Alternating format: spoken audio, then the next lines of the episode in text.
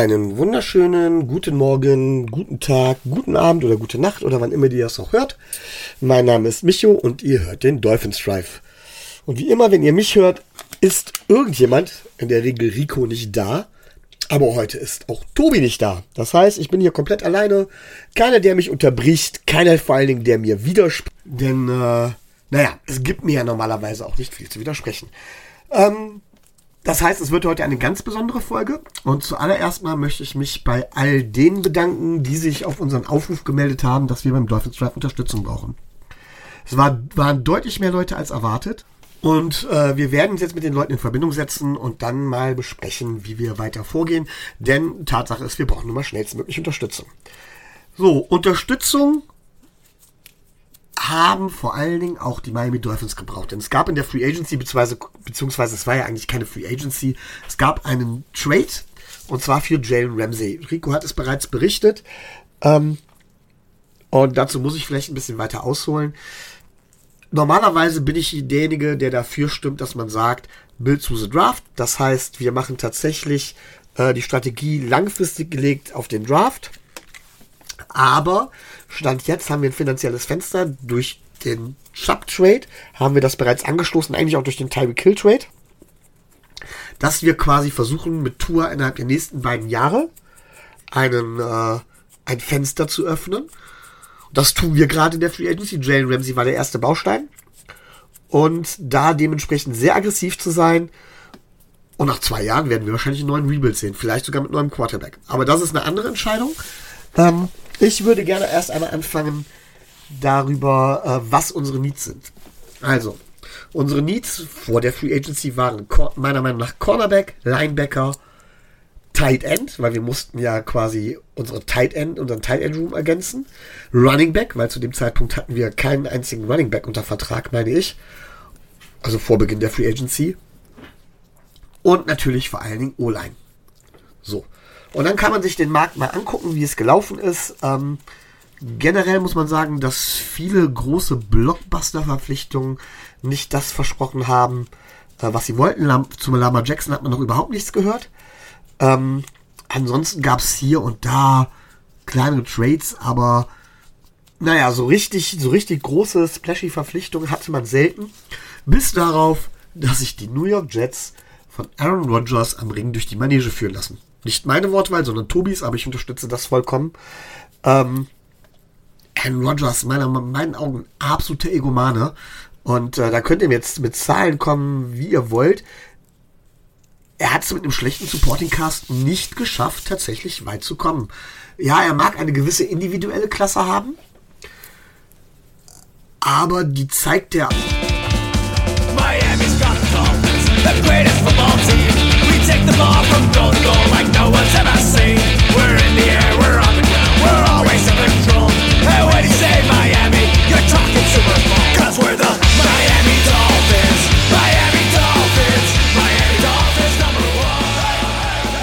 Also, die, die bringt dem Team nichts. Das ist das Schlimme. Und ähm, sollen die Jets ihn holen? Vor allen Dingen, ich glaube, dass mit dieser Wishlist, er hat ja behauptet von wegen, es hätte diese Wishlist an, an, an Spielern, die er angeblich den Jets übermittelt hat, bevor er kommt, hätte es angeblich nie gegeben. Aber das glaube ich ehrlich gesagt nicht. Ich glaube schon, äh, dass es diese Liste gibt. Und ähm, naja, er hat sich darüber beschwert, dass die Packers ihm keinen ordentlichen Supporting Cast gegeben haben. Und jetzt will er genau diesen Supporting Cast bei den Jets haben, nur in älter, quasi. Und äh, dann soll das Ergebnis besser werden. Also sorry, ich weiß gar nicht, was ich den Jets mehr wünschen soll dass sie jetzt diese ganzen Spieler von der Wishlist holen, dafür gute Spieler gehen lassen müssen und dann irgendwie hingehen und Rogers kommt dann doch nicht.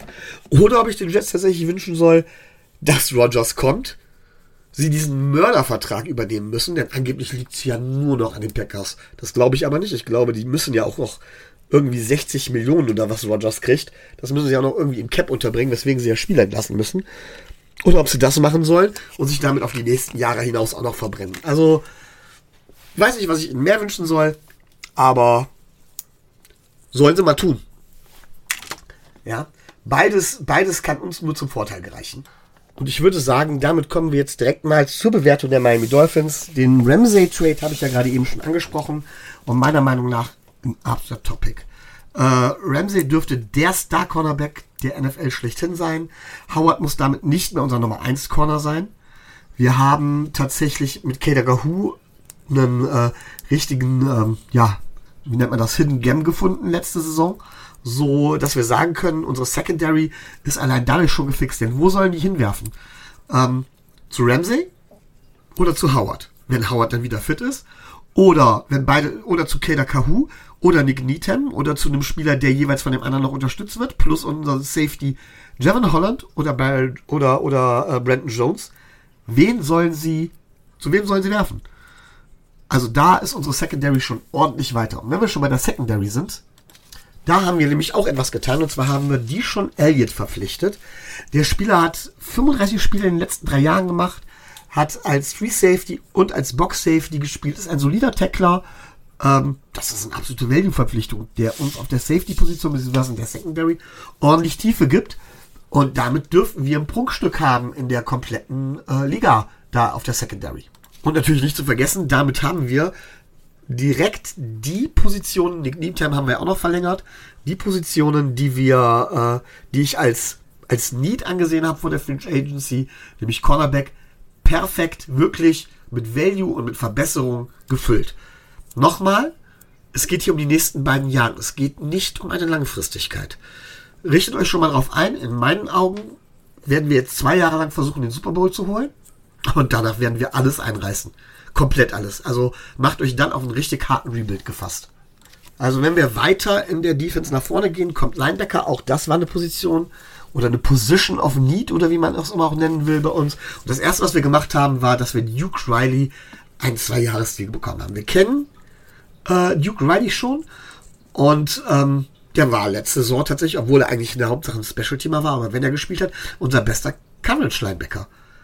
Ähm, das ist tatsächlich Quality-Tiefe. Ähm, diesen Move muss man für gut halten. Kein Risiko.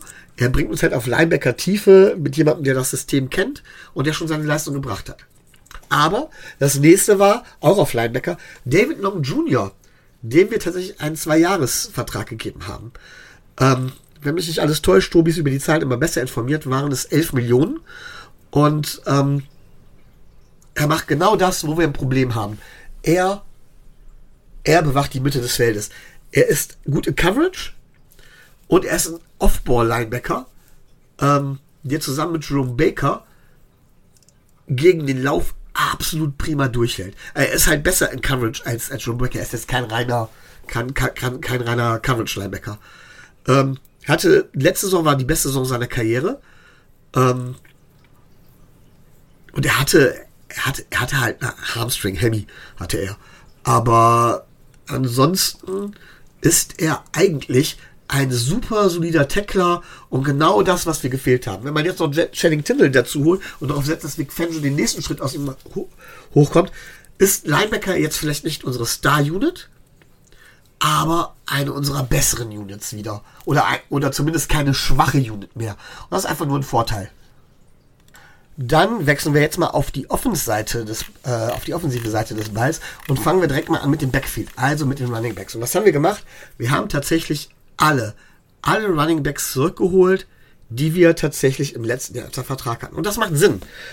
Ähm, sowohl Raheem Mostert als, als auch Jeff Wilson haben gezeigt, dass sie glänzen können. Beide hatten mit Verletzungen zu kämpfen.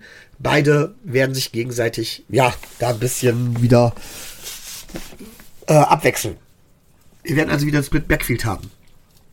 Savon Ahmed, den wir auch gehalten haben, äh, hat auch gezeigt, dass man auch, dass er in dem System auch funktionieren kann. Und ich wette, dass auch Miles Gaskin, den wir ebenso gehalten haben, äh, dort auch funktionieren kann. Das heißt, wenn Verletzungen kommen, haben wir genug Running Backs, um einzuspringen. Und nicht zu vergessen, wir haben immer noch Alec Ingold, den wir meiner Meinung nach viel zu wenig einsetzen. Das, wenn wir dem den Ball geben zum Laufen, das ist der, der, der ist ein Hammer der wird dann, mit Hammer meine ich jetzt nicht Hammer mit H-A-Doppel-M-A, sondern wirklich der Hammer, der auf den Amboss prallt und quasi den Amboss dabei kaputt macht. Ähm, das heißt, wir haben wieder für jede Fähigkeit, für jede, für jede Situation den passenden Running Back. Wir müssen es nur dementsprechend einsetzen. Das war bei mir noch so ein bisschen, zuletzt so ein bisschen, ähm, ja, zu knapp. Dann haben wir außerdem noch äh, unseren Tight End Room mit Eric Saubert und einem One-Year-Deal haben wir den Tight End Room erweitert. Im Moment besteht unser Tight End Room tatsächlich nur nach der Kündigung von allen anderen aus Durham Smicey. Äh, Saubert ist ein Journeyman. Äh, sie, sieben Seasons hat er, maximal 15 Catches mit 148 Yards, ist ein ganz guter Blocker. Ähm, ja, er bringt halt Tiefe. Wir werden mit Sicherheit noch was mit Tight End machen. Vielleicht werden wir da tatsächlich auch im Draft wieder zuschlagen.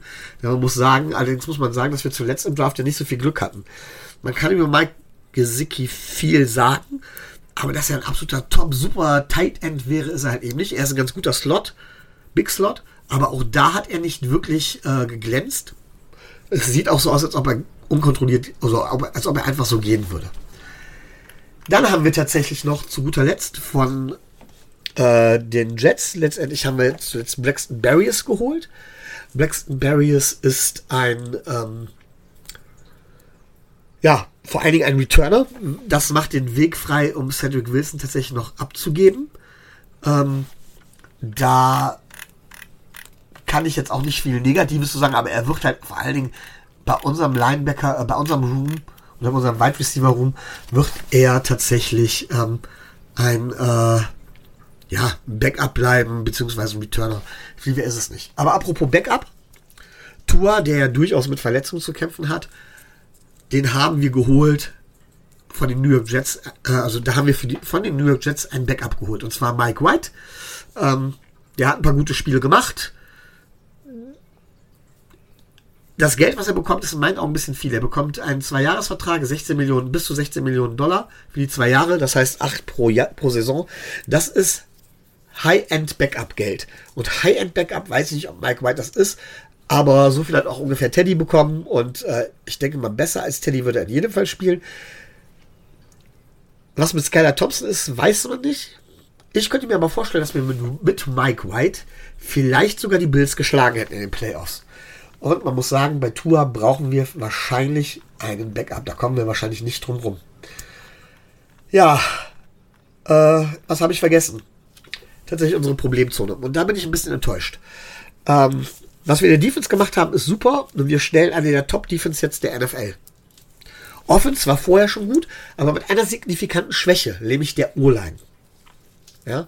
Und da waren eine Menge Tackles auf dem Markt, die auch nicht zu teuer waren, gerade wenn man so an einen Zwei-Jahres-Deal denkt oder sowas. Was haben wir gemacht? Wir haben Kendall Lamb, Offensive Tackle, und Feeney auch wieder ein, praktisch unsere Backups quasi gehalten. An der Line haben wir noch nicht wirklich was getan. Und das kann zum Problem werden. Unsere Line, wir müssen die Line vor dem Draft fixen. Also wer immer meint, dass wir dieses Jahr am Draft uns wirklich was holen, vergesst es. Mit den Picks, die wir haben, eher sollten wir die Picks jetzt noch abgeben, um da wirklich noch jemanden zu holen, der uns richtig, richtig weiterbringt. Aber die Line kann der Genickbruch sein. Wenn Tour keine Zeit kriegt, also klar, Tour hat einen schnellen Release und Tour kann schön im Kurzbeispiel sein, aber das alleine wird es nicht bringen. Und wenn Tour dann wieder im Matsch liegt, vielleicht wieder mit einer Gehirnerschütterung, ist uns damit auch nicht geholfen. Da muss zwar Mike White spielen, aber auch Mike White wird nicht unbedingt um eine schlechte O-Line drumherum spielen können. Und das finde ich schon verdammt hart. Das heißt, da erwarte ich von mir noch etwas. Ansonsten muss ich aber sagen, dass das, was wir in der Free Agency gemacht haben, Sinn macht in meinen Augen. Es macht Sinn, es wäre nicht mein Weg, aber der Weg ist konsequent. Und das ist das, was wichtig ist. Ja, war jetzt mal was ganz, ganz Kurzes, äh, weil mir keiner widerspricht. Ähm, ich hoffe, ihr habt trotzdem so ein bisschen Spaß gehabt zuzuhören, auch wenn es nur knapp eine Viertelstunde ist. In diesem Sinne, stay tuned und fans ab.